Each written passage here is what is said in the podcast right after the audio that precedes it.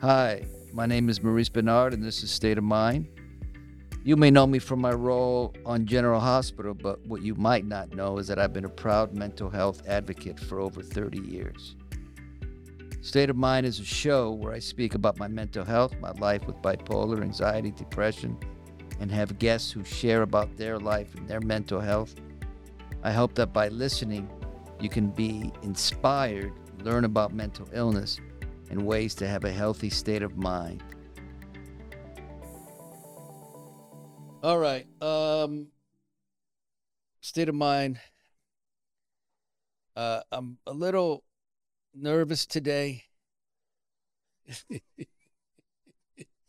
uh, more, a little more than usual, because I have somebody here who is. I hate to say legend because that's so. I don't know what that is. He's done movies. He's written a book. He's. He, let, let's just let's put the cards on the table. Well, first I want to say this.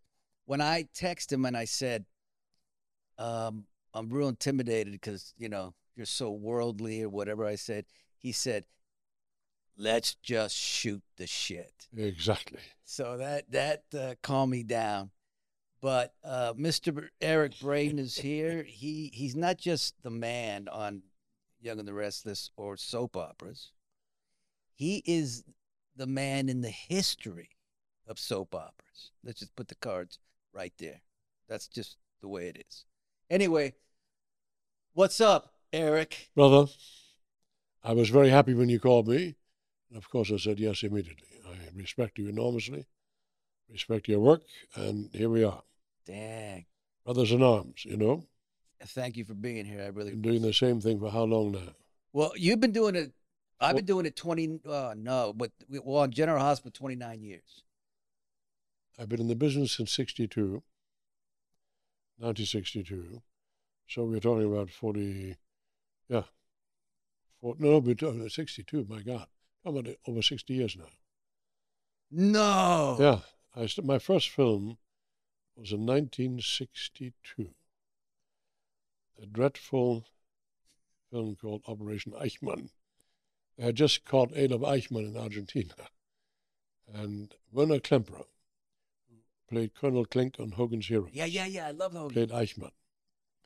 And the tragically ironic thing is that Werner Klemperer was the son of a German Jew, Otto Klemperer, who was a six foot five giant and a conductor. And Werner was condemned to play Nazis, Yeah, yeah. and he had been kicked out of Germany. Anyway, that was the first step into the water, 1962. Okay, you know, on State of Mind, I think it's going to go here, it goes there, it goes everywhere, and I, I love it. I said, we're going to go right into this. You have worked with people, I'm so jealous. Who, no, I'm serious, who you have worked with. So I'm going to go straight here, and that is Marlon Brando. Yep. Please tell me, Eric, whatever you want. Uh, Well, by your acting, I can I can sense that you sort of yes. he was an idol of yeah, yours. Al Pacino, that Marlon Right. Brando, right? and uh, Brando, I did a film with him called Morituri in 1965, at 20th. Was called Morituri te salutans, that means we who are about to die salute you. It was a, Caesar said that. And um,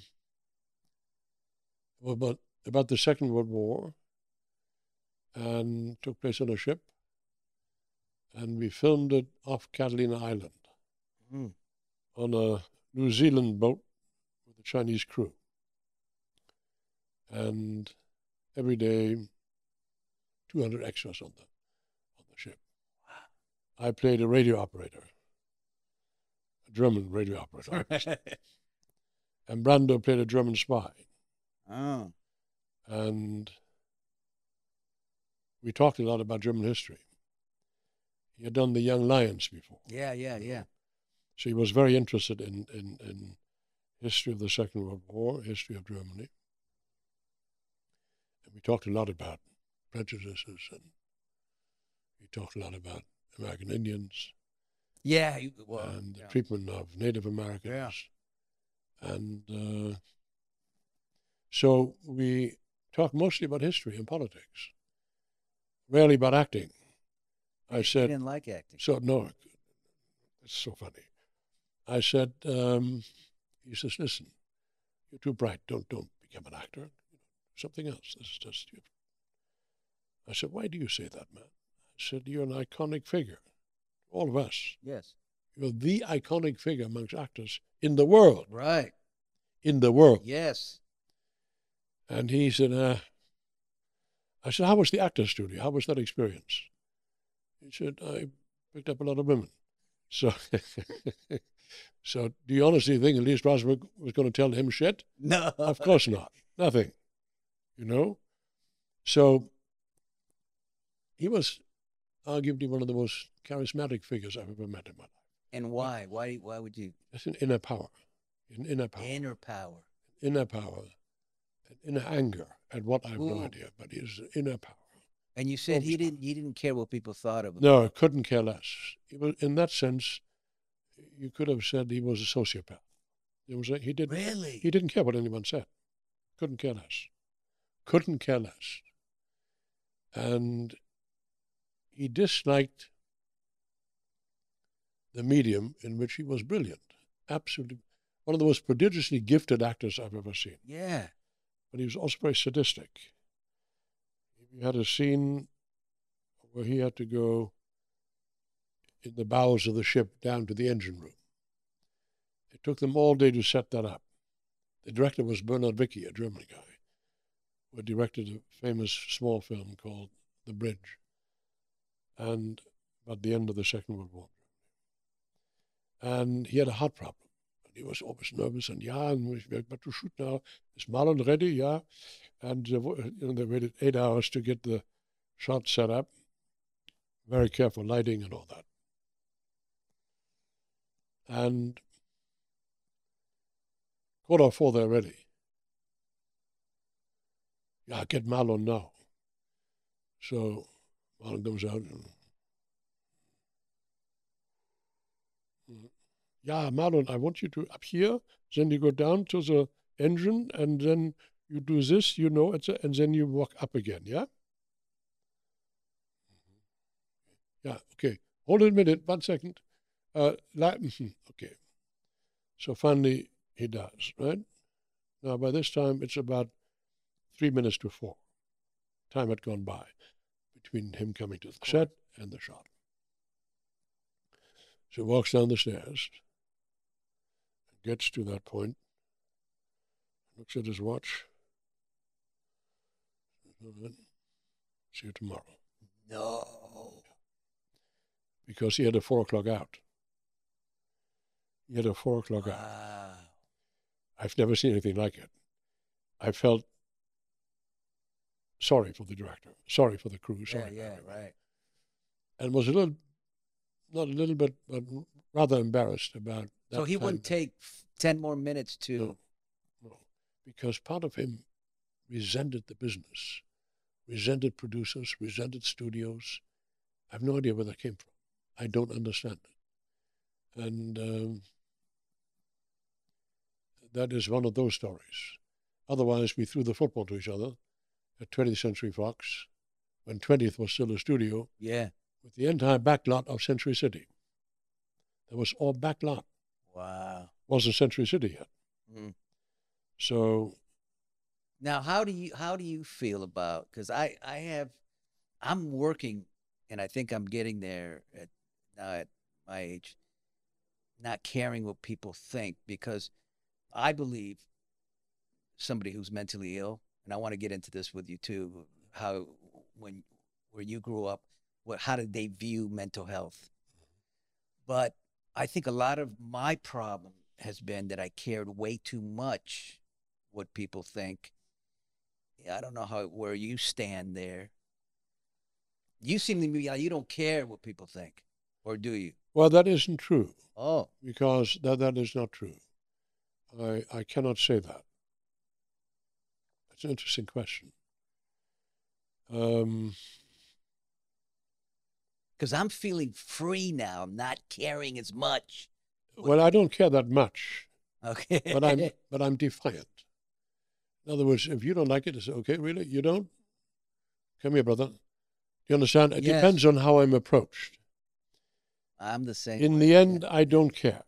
In the end, I don't care. In the end, I've learned a long time ago, as a, as a kid in school. Did you work on not caring, or No, you just it happened? No, it I lost my father when I was 12, yes. and I was very close to him. And I grew up with three brothers. We fought all the time. We fought all the time. I had to rein that in, you know, not to say, hey, what do you want? Yeah. And uh, it was tough after the war. You can imagine a lot of poverty around you, a hard work, hard work. I've earned my money since I was 12 years old. Damn. farms and everything. And so you grow up, you become your own father. When you lose your father at that age, you become defiant and angry, Mhm. and you you resent authority or arbitrarily imposed authority. Mm. I will still do that with directors. I said, "What did you say just now? Come here. Don't you talk to me like that." Okay? Yeah. Yeah. Yeah. Right. still do that. Always have done that from early on. Yeah. not caring whether I lost a job or not. I will not take shit from anyone. Wow. And that has served me well over the years. I have used whatever, whatever neuroses or whatever one has, I've never thought about it particularly. I've used it. I've used my anger in acting. Yeah. Yeah. Sure. And I think what makes you interesting as an actor is with you also one fears a threat. Yeah. One fears an underlying threat. And I think that comes from an early deep hurt Yes. Of saying, you know, it's You're absolutely right. you become very sensitized to that. I mean, I challenged a teacher. I was about 14, Yeah. and I just knocked someone out after a gym class. And um, a teacher came in. blah. I said, You want something to do? I was 14. And that led to them wanting to throw me out of school. So then they came over to visit my mother. And she very wisely said, How do you think I deal with four of those strong headed boys? And you, as men, can't deal with one. That made sense. Yeah. It kept me in school. Wow. But I was also good in sports. That helped me a great deal. You know, discus and javelin and shot Oh. Oh. and track and field. Oh. And mostly track and field. But I was good in gymnastics and everything. Wow. And that served me well. And what about school? How how was school? School was not very good teachers, very strict teachers. Right. Guys who'd come back from the Second World War. Tough guys. Harsh. Military. Boom.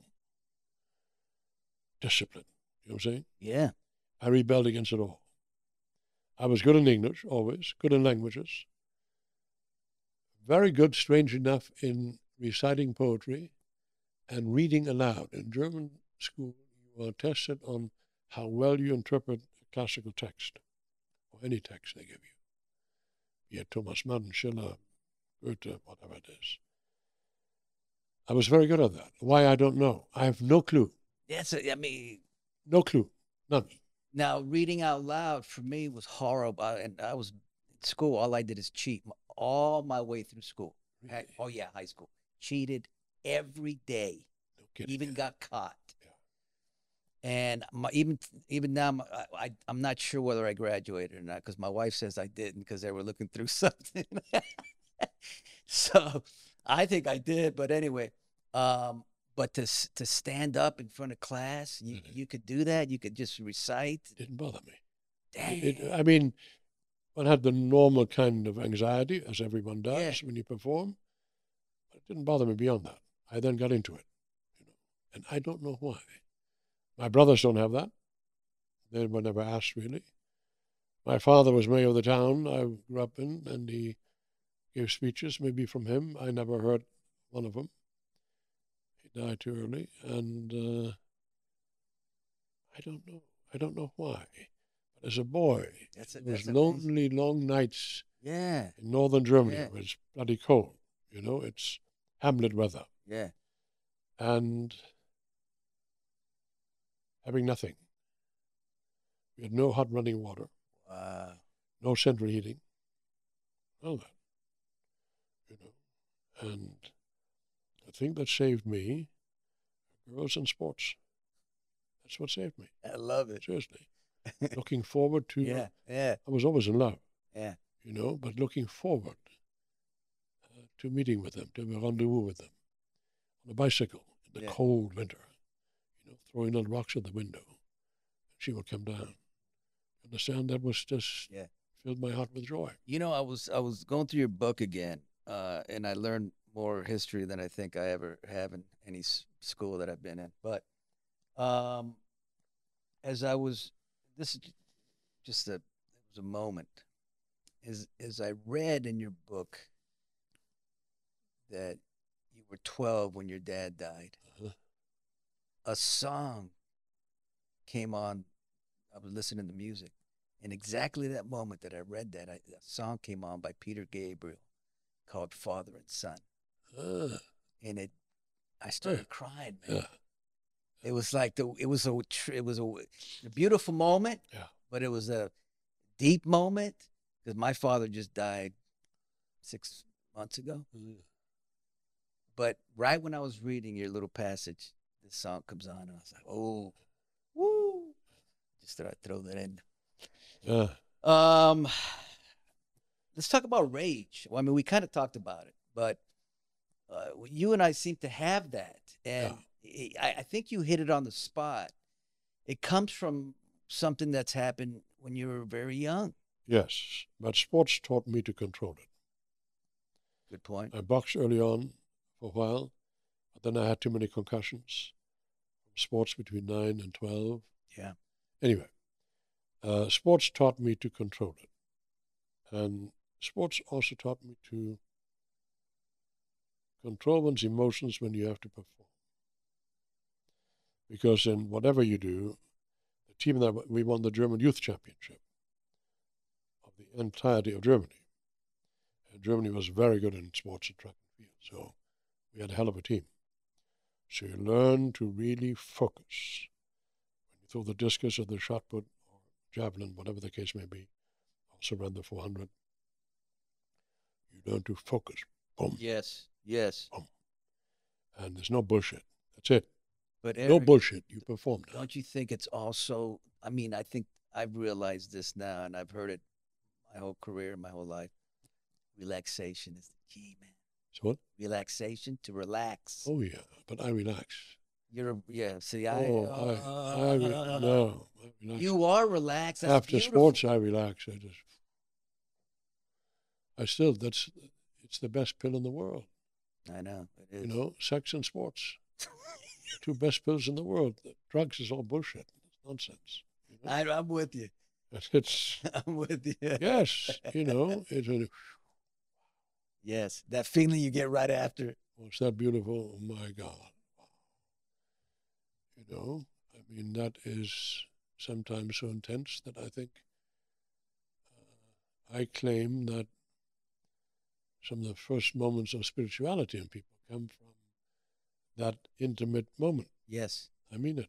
No, I'm it's, with you. It's it's people don't talk about it very often, but I that's when you feel a kind of oneness with someone else, and uh, and sports relaxes me. You know, I still box a lot But now, Eric, only in the heavy bag. I- I'm with you on this because I boxed for 25 years. Here's what happened to me.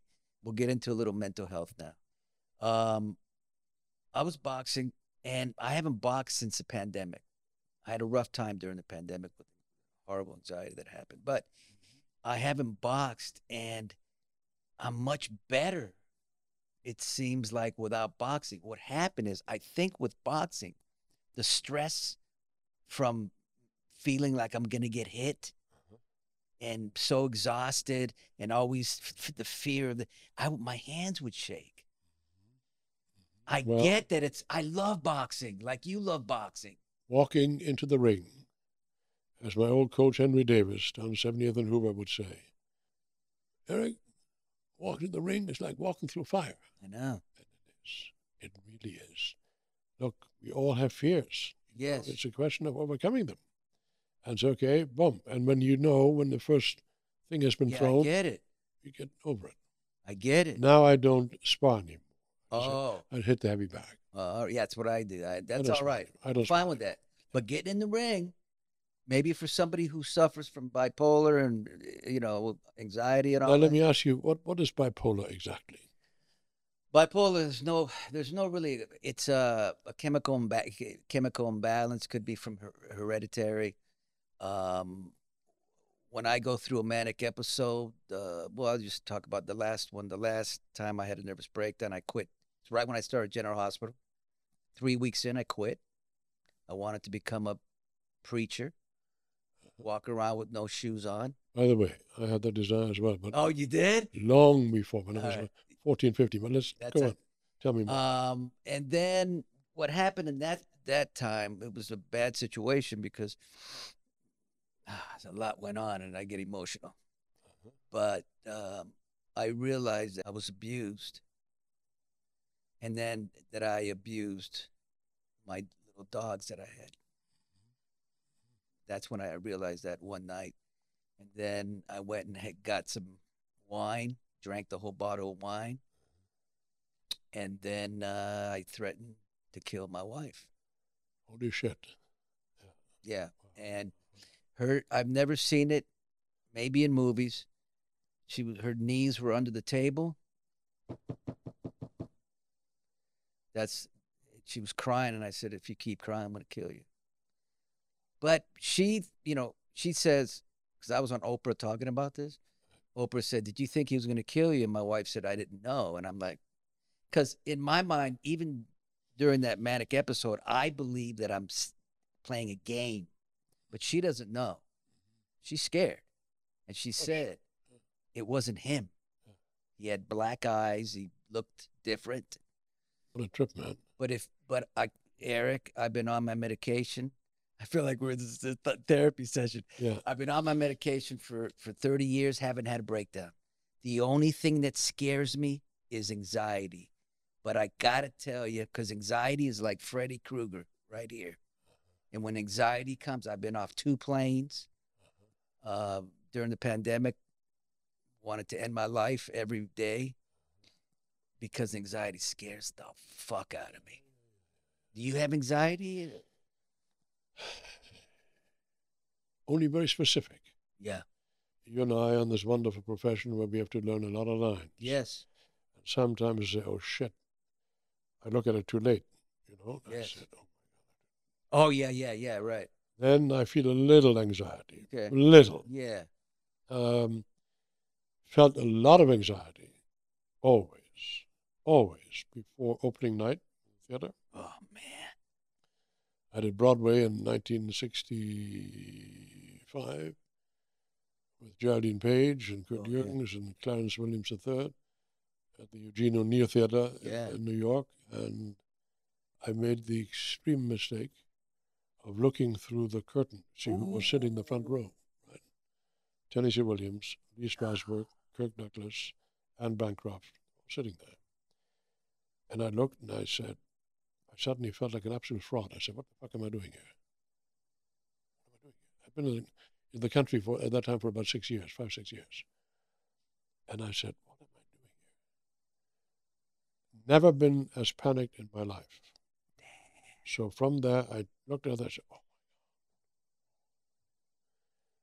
So I got so panicked that I went to the stage door and I said, "You know, a little boy from Germany. The fuck cares? I just disappear into the night in New York.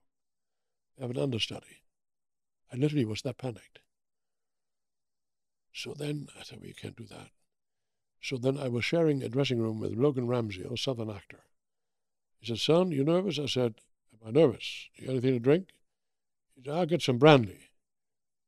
Small brandy. I drank the whole fucking bottle. No. Yes. Didn't make a dent because I was playing competitive soccer then on the side. Yeah. And I ran up and down the stairs to calm down. It didn't make a dent. Nothing worked. I said, "Oh my God!" I was panicked. That's that's yeah. Really panicked. Yes. So then, suddenly, this defiant thing came up in me. And I went back and opened the curtain and said, "You sons of bitches will not intimidate me. No one will Yeah. intimidate me." Yeah. And that is what carried me on stage. Now see, that is a that's a panic attack, right? Oh, that's a totally. but the thing that people don't understand is what you felt in that moment. I don't know how long it was, an hour, right? 50, 20 minutes. When you suffer from what I suffer from, that feeling, Eric, Right. which I say to people, like just recently, somebody asked me, "What's it? What's it like?" I said, "It's like getting in the ring with Mike Tyson for two rounds, and he's going to come at you.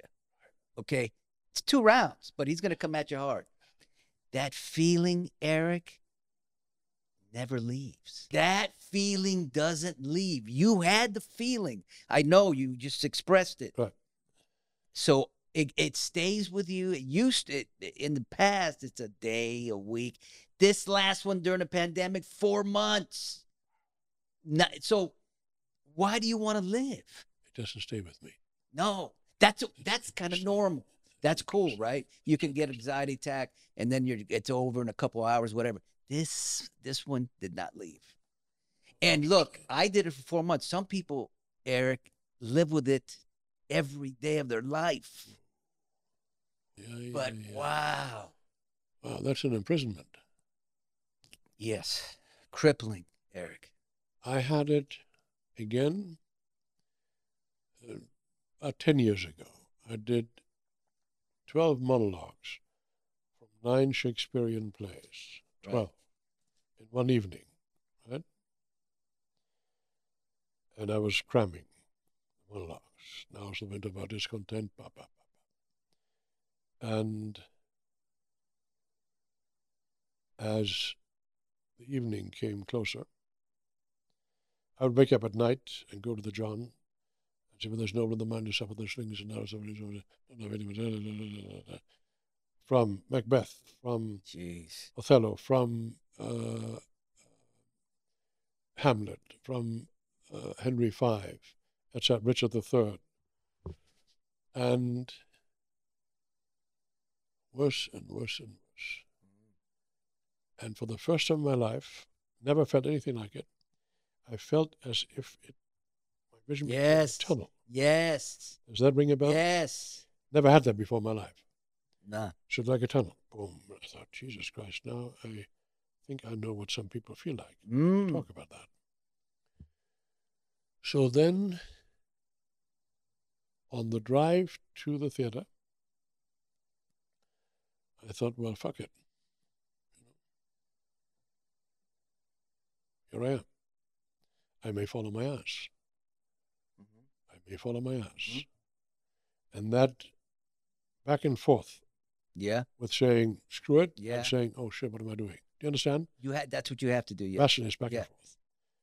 Sitting in the dressing room, they said, sir, you have uh, half an hour. The winter of our discontent, make no by the sun of your flowers. Okay. but- uh,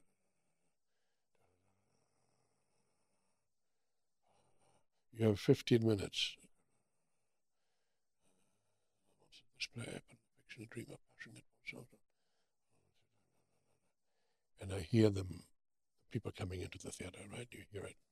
Yeah. As you know, we actors are so Yeah. acutely Oh. aware of everything Oh. around us. Acutely Yeah. aware. Acutely. And then suddenly, that comes from sports. I knew I had to perform. Whether you like it or not, I had to do it. Yeah. So they said, okay, fuck it, let's go. And, open music. and then when I was out, and in Shakespeare monologues, it's so difficult. You know, we actors have a third ear, Yeah. Yeah. third eye. Yeah. We observe ourselves. Yeah. Of course. And we know when we are real and when we're full of shit. Yes. We know that. I yes. You, I know you know. Yeah, I do. You're a good actor. I'm So I know you know. And you know the moment, oh God, there's not no. Yeah. Uh, from a views of fire, whatever. And so, oh, and then you begin to recognize people in the audience. You know, then you look away, and then all this plays in your head. Pop, pop, pop, pop, pop, pop. Yeah. And yet you stay focused somehow. And when I was finished with it all, I have never in my life felt such utter relief. Yeah. Utter relief. I invited whoever was there. I said, let's go to a restaurant in Santa Monica. Yeah. Let's go. Yeah. Pay for everything. I was so relieved. I saw LA the next day. I said, what a beautiful city. Right, right. I was so relieved. Yeah. Unbelievable. But it's the sports that that has given you that other Yes. strength. Yes. Um, Now, talking about, I'm sorry to say that, but there's so much to talk about because you ask such interesting questions. Talk about sports.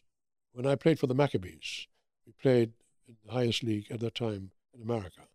We won the U.S. Championship in 1973. But whenever we had a big game, the night before, I would already da, da, da, da, envision games. You envision this play, that play, blah, blah, blah. and then I went to a meditation class ooh. in the 60s. Yeah. It was some Indian Yeah. mystic guy. Mhm. And I learned how to meditate. And before one game, I meditated. And I was so.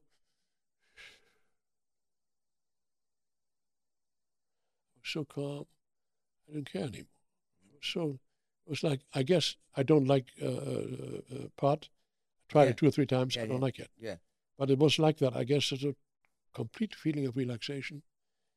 And I played like shit Ooh. too relaxed, much too relaxed.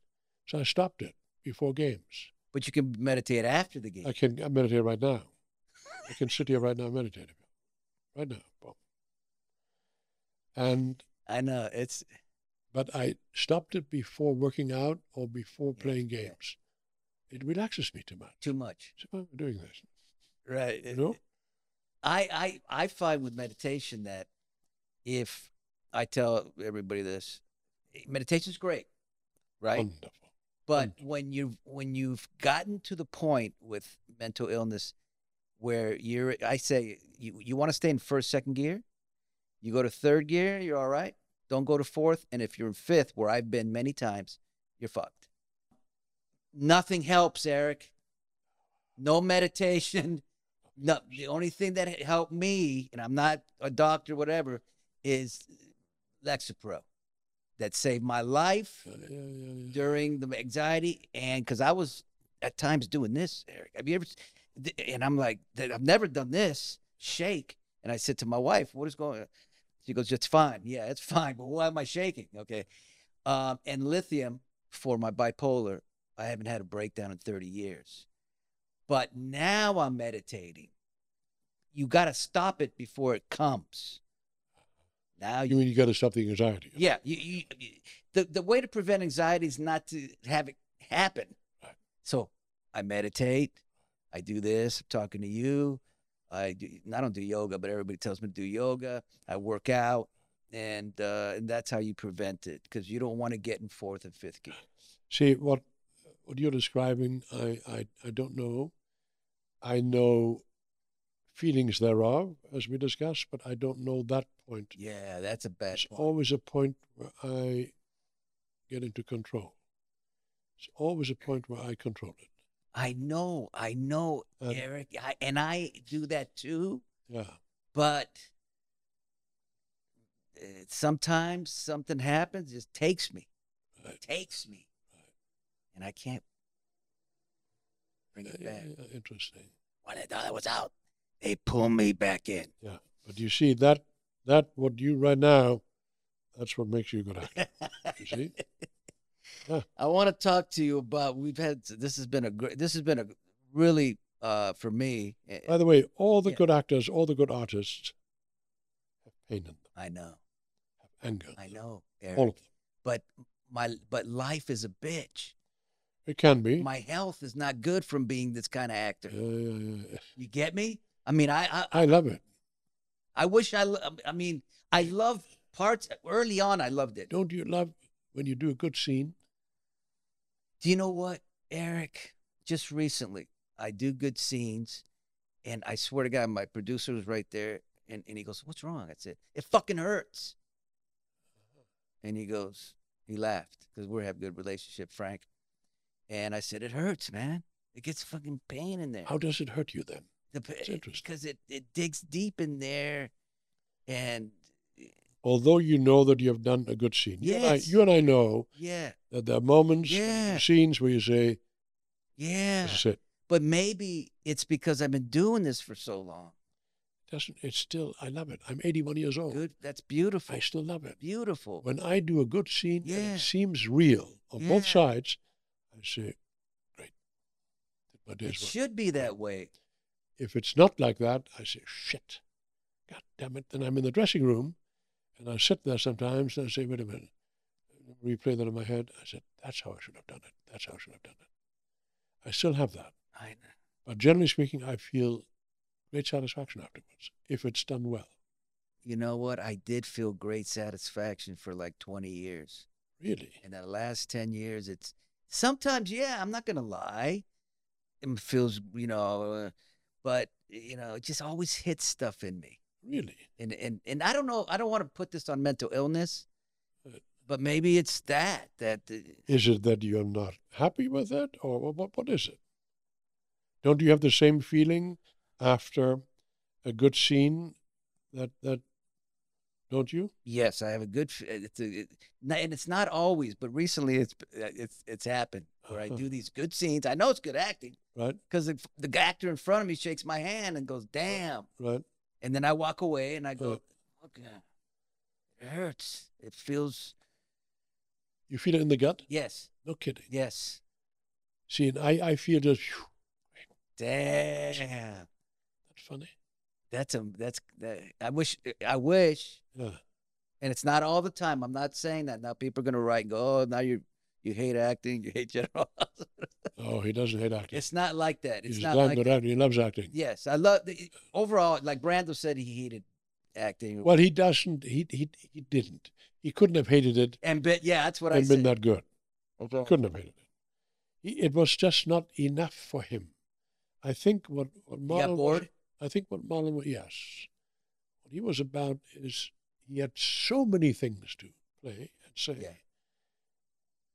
His stardom limited him. His enormous stardom limited him. Right. And you and I both know that, you know, our roles limit us to a certain degree. Yeah. Of course. And otherwise we would go fucking bananas. Yeah. So um, I think he simply had too much to express. Yeah. You know? It's a tough- Titanic. What the, the the beautiful thing about Titanic for me, Eric, and what you did, and not okay. Doing the movie is fantastic and great, but the fact that because I, I don't have, I want to say balls, but the the I guess you say balls. The strength you had to to be to go into auditions and and leave and I think I don't. I, I'm like I'm like a scared kid when I audition. I used to be. I'm better now. Right. But oh no, If they give me any condescending shit, I say, wait a minute. if they're late, I said, I was here on time. You'll be on time. Is that clear?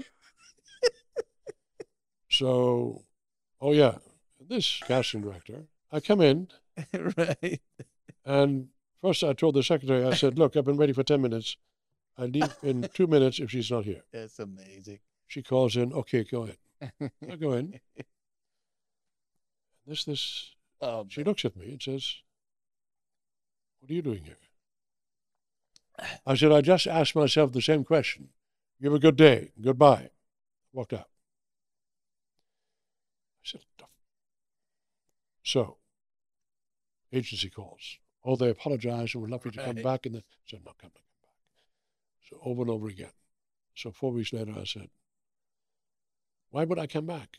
No, James Cameron. Blah, blah, blah. I didn't realize that he had watched Colossus, the Forbin Project, oh, film I ah. had started at Universal Studios. He loved it. I said, one more time, I show up. So I asked the agent, I said, give me some background on John Jacob Astor. And so the next day I sat at Warner Brothers in the parking lot. I was 20 minutes early. and I read about John Jacob Astor, fascinating character. Okay. The Astor family comes from near Heidelberg in Germany, Right. and they came to America, and they uh, uh, traded furs. Right. They bought most of Manhattan. So, fascinating character, the wealthiest man in America at the time. So I thought, this is interesting. So I go into the casting. She was there on time this time. I came into this empty room. There's a little camera, like your camera here, Right. Right. small little camera.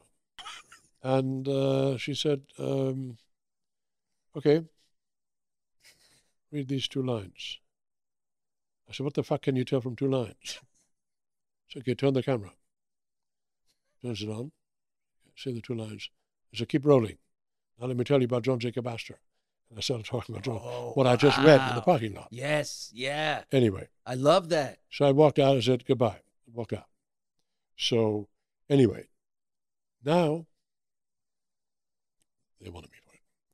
I'm on the plane, mm-hmm. LAX, Right. plane to San Diego.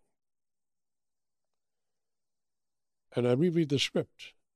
The only reason I even considered it is because my son, film director and writer, said, This is James Cameron. You've got to do I said, I don't give a damn who it is. My wife says, You've got to do it. I mean, there's James Cameron. I said, I don't give a damn who it is. I don't know, two lines? Fuck. So I'm sitting in the plane, I'm reading it, and we were 20 minutes, they couldn't take off for one reason or another. I read the script, and I said, What the fuck am I doing here? so I said to the stewardess, Come here for a minute. I said, Can I get off? She says, Well, is it an emergency? I said, Well, no. We can't. It's Okay. So we fly to San Diego. Swear to God. Get off the plane in San Diego. And I was supposed to read a sign called Titanic. Someone had a Titanic sign there. That was the driver. Right. So I see this disheveled hippie, long hair, the sign askew like this, sort of Titanic. I said, Well, this doesn't bode well. So, okay. so I go up, I said, Hello, Eric Braeden. We drive through Tijuana. Right. So on the way, I said, uh, start a conversation. I said, Where you from? Well, originally LA, but I live in Tijuana. I said, Oh, yeah. Uh, so, so, so he said, So you're going to work with this big asshole? I said, Who? Oh, you know, the director. I said, Really? Because I'm allergic to directors like that. I go right after them. Right. Don't hold back. Oh, yeah, man. What an asshole. I said, Really? So we now drive through Tijuana on the way to Rosarito Beach. I know Rosarito. Right. So go to the hotel. I thought, what am I doing here? I'm just about to call my agent and said, let me get, I'm going to come back. I can't do this. I'm going to work with someone who's a dictator. So then they called me and says, will you come to the set for wardrobe, measurements and all that? Okay. So I came to the set and I thought, whoa, what a set they had built. Oh I'm telling you, they had built the Titanic no! one side completely. I said, Whoa, this is incredible. And then built everything down there water tanks, everything. It's just extraordinary. Wow. So then I came to the wardrobe department, man and a woman, introduced themselves, very nice. So the man says, um, measuring me, he says, You looking forward to working with the biggest asshole in the world? I said, Hold up for a minute. I said, Are you serious? Oh, man. I said, That's the biggest dick I've ever. I said, Are you serious? I said, Stop measuring me for a moment. This does not bode well. So then an assistant came and said, Mr. Braeden, uh, would you come and meet the producers? On the set shooting, and James would like to meet you. I thought, well, let's see. At least be courteous enough to do that. So I go to the set, talk to the producers, very nice. And suddenly behind me, shoulder, Cameron says, I'm James Cameron. I'm so happy you're here. I loved you and da da da da. He took the piss out of me. Mm. And I thought, very nice seeing you. blah, blah. So then I changed my mind. He couldn't have been nicer with me. I Oh, really? Such respect for the man. Yeah. He's a brilliant director, Oh yeah. absolutely brilliant director. So then, at a later stage, I do a take with uh, Leo, Leo DiCaprio and, and woman he was married to. And they came out, blah, blah, we finished the take, and Cameron says, Never. And I'm ready to. I said, What do you mean, never?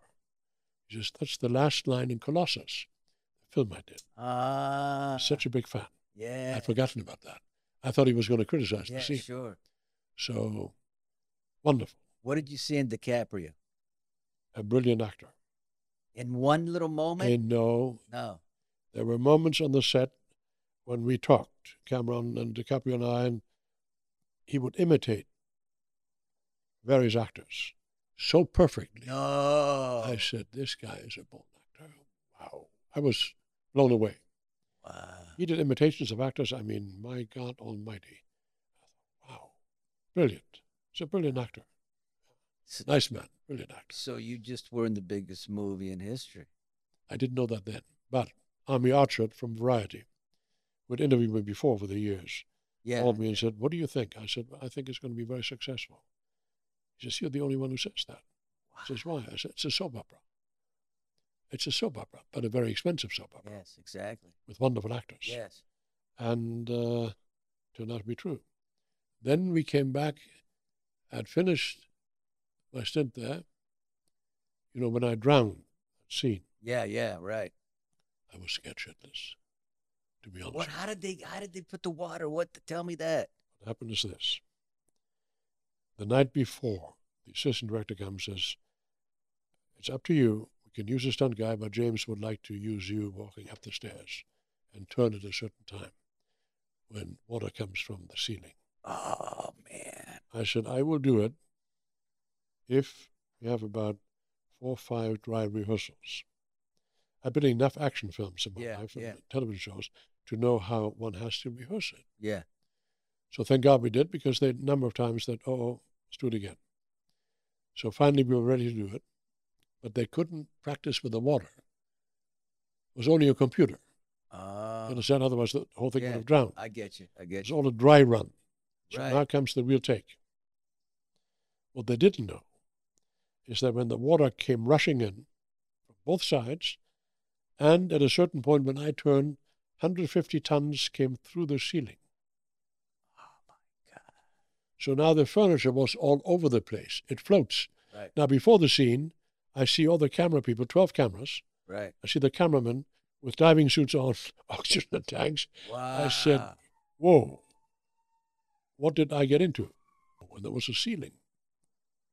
Water was getting higher and higher and higher. It went higher and higher and higher. I thought, oh my God. I was panicked, Ooh, I can imagine. really panicked.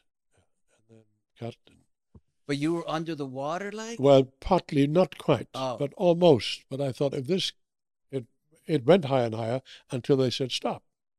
Wow. So they said cut. But you don't know that they may not say cut. You know, accidents happen, as you know. So um, it was scary. Wow. Then, after that was all finished, I asked if I could come back with my son, my wife, and his girlfriend. They wanted to see the set. James Cameron couldn't have been nicer. That's amazing. Stopped shooting, just come here. He took us to his trailer. We saw the first five minutes of Titanic. No. And I heard Celine Dion's voice. No. Yes. And I said to him, I get goosebumps. I said, You're going to make a fortune. He says, Man, from your mouth to God's ear. I certainly hope so. Because they were panicked. You can feel that I could, I, I I- right then, right there. I got goosebumps. I said, You're going to make a fortune. And that was the case. So now, Eric, you know we have to talk about Y&R because otherwise I'm going to get in trouble. we talked about everything, but Y&R. How does it feel, Eric Braeden, to just be able to have the same job and be at the level that you are for as many years as you've been doing it? Well, I could ask you the same question. I know, but I know, for, but- for me, it is. Um, you know, that I had to really work hard at accepting the medium. Mm, When I came in at first, I loathed it. yeah. The amount of dialogue, the speed, and Yeah. the lack of respect with which they worked, where they would count down five, four, three. I said, hold a minute. You look at me before you count down. You got that? Yeah. I'm on fucking screen, not you. right. When I'm ready, we go. Is that clear? I had to say that a few times the first two or three years. Wow. And I felt what I feel in daytime and the people who work in daytime, they feel a kind of disdain for their own medium. Yeah. I used to feel that, and I resented it. I said, What you're doing, you're entertaining millions of people. Have respect for what you do. What you and I do Mm. is harder than what anyone Uh, yeah, yeah. who stars in a film does, what anyone who stars nighttime does, what anyone who stars in a theater does. What you and I do on a daily basis is the hardest job for an actor in this town, Yeah. in the business, period, outcome. So I said, start respecting yourselves. In order to earn that respect, don't count down five, four, three, two, one, and don't even look at me. I said, Are you kidding me? You look at me, then we shoot. Right. Is that clear? I don't give a fuck about the technical stuff. We are on screen. Our faces on screen. We are being judged, not you. What about the stigma Well, of of daytime that we don't get the you know recognition? We're like but the then, last at, at the to- totem pole. We're but Maurice, yes. that is that is based on ignorance, on not knowing what Ah. we do. I know. And I do. Look, I've I've been, I've done the other. I know I've you. shot in film. I've Yeah. done nighttime. Right, I've done right, the whole thing. This is the hardest Yes, medium yes, in the business. So actors who are in it, be proud of it. I'm I'm with you there. Be proud of what you do. Be proud of what you But do. But I want the outside to be proud. To hell with them. I Oh, don't give a shit. You don't I care. don't give a flying fuck. See, you don't care. I don't care about Hollywood things. I really don't. that's good. Couldn't care less. Right. I've done it for too many years. I'm getting there, Eric. know what it's all about. I Right. couldn't care less. Right.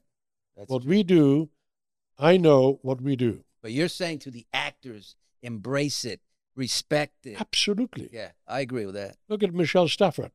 She's a wonderful Yes. fucking actress. She's a wonderful actress. Yes. I mean, so many people that I know. There are She hasn't done uh, State of Mind yet. So anyway, go ahead. right, but anyway, uh, uh, I just I'm with you there. I'm such respect for what some Yeah. actors do.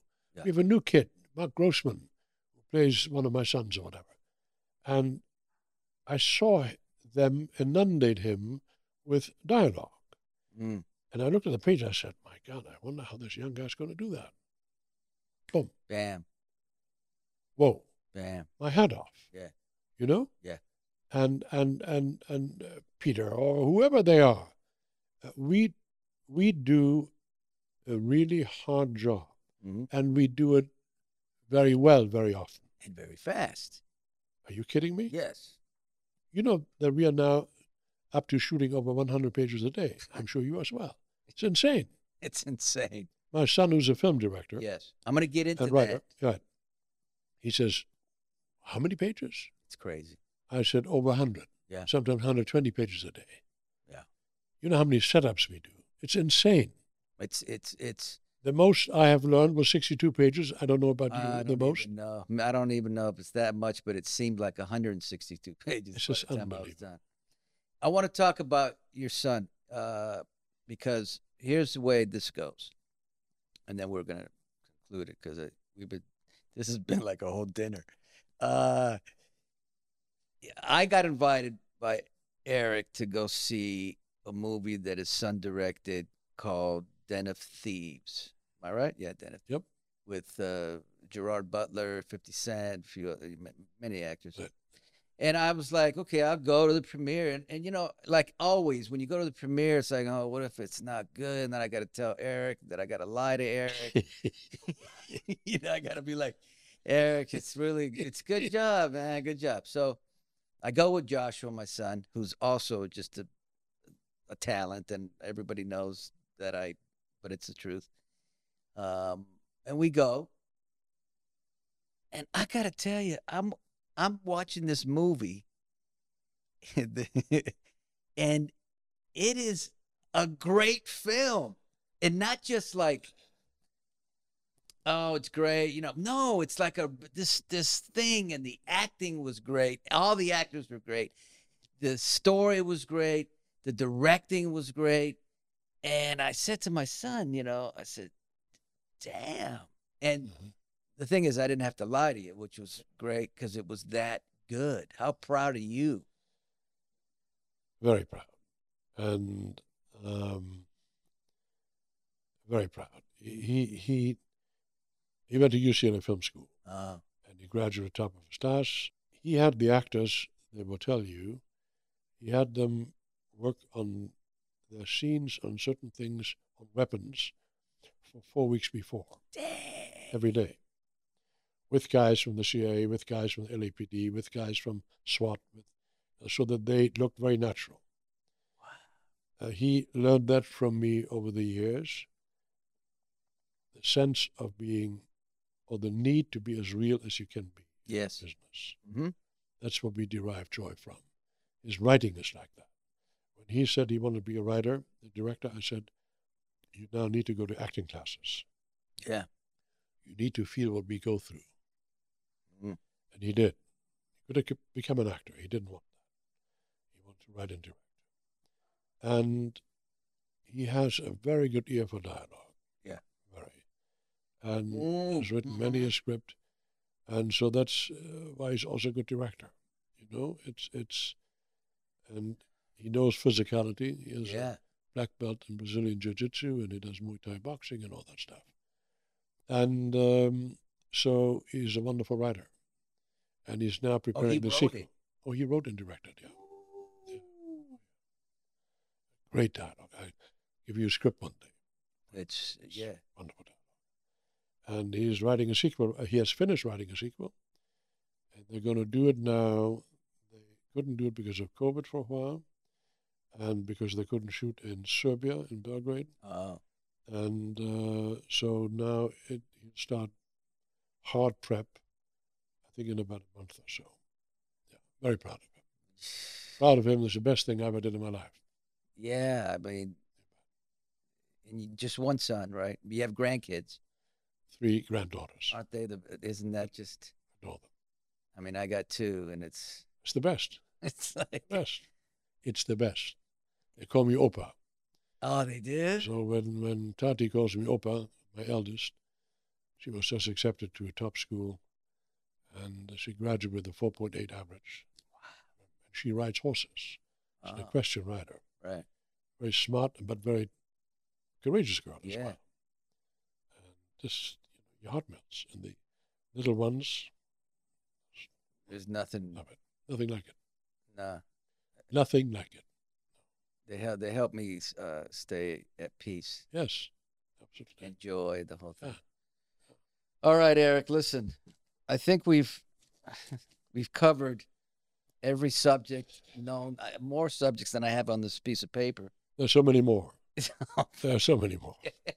you know, and I just want to say, I'm uh, just interested in life. I know you are. I'm It's so great. interested in so It's- many things. You know, I mean, It- it- life is just so. In, and and and and Eric, the the thing that that I can do here in this platform, which I I'm proud of, is that we could have real conversations. Yeah. It isn't ten minutes. You're gonna come in and say hi with it. We can just talk, Yeah. and and with daytime actors, as you know, we don't get that opportunity very often. no, You know, so maybe that's good. it's a good. yeah, that's true. Right. So I just want to say thank you. Uh, it's been great listening to you and all your. Honored to be here, and and when the call came, I immediately said yes. I'll do it. Yes, you do. Okay. Great respect for you, Thank you. man. Thank you. Thank you for joining me for another episode. Please be sure to download, subscribe, and leave a review.